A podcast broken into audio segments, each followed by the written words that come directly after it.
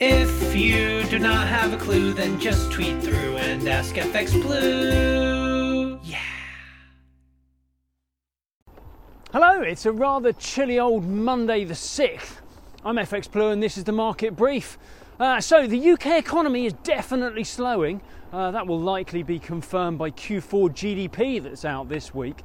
Uh, but whether we'll still be in recession by year end, that's a tricky question being posed at the moment uh, because unemployment remains at a historic low and business failures are not terribly concerning just yet.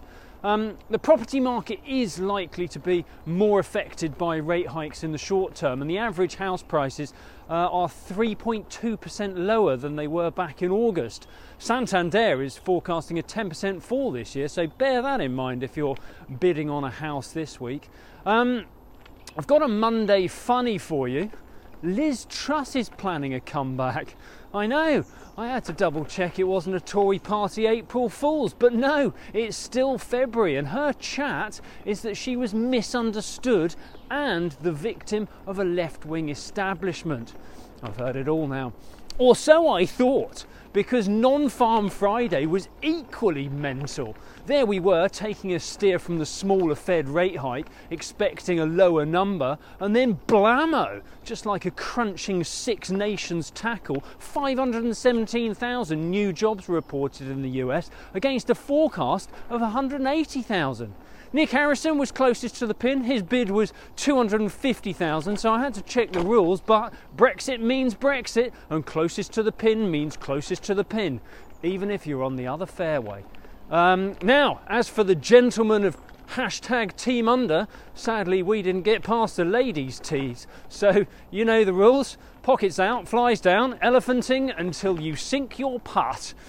Uh, anyway, back to business. Uh, because uh, the Fed vote is a bit of a head scratcher.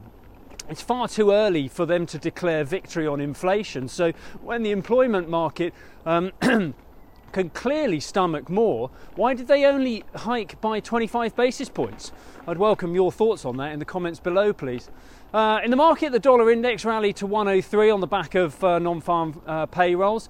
Uh, given the inflationary effect of such solid numbers, clearly the market expects more rate hikes to follow.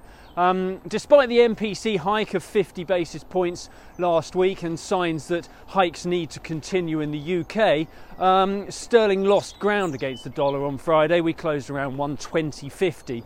Uh, we open around 120.60 against the dollar. We're 111.80 against the euro, and euro dollar is uh, about 1070, 107.85 rather uh, on the open this morning.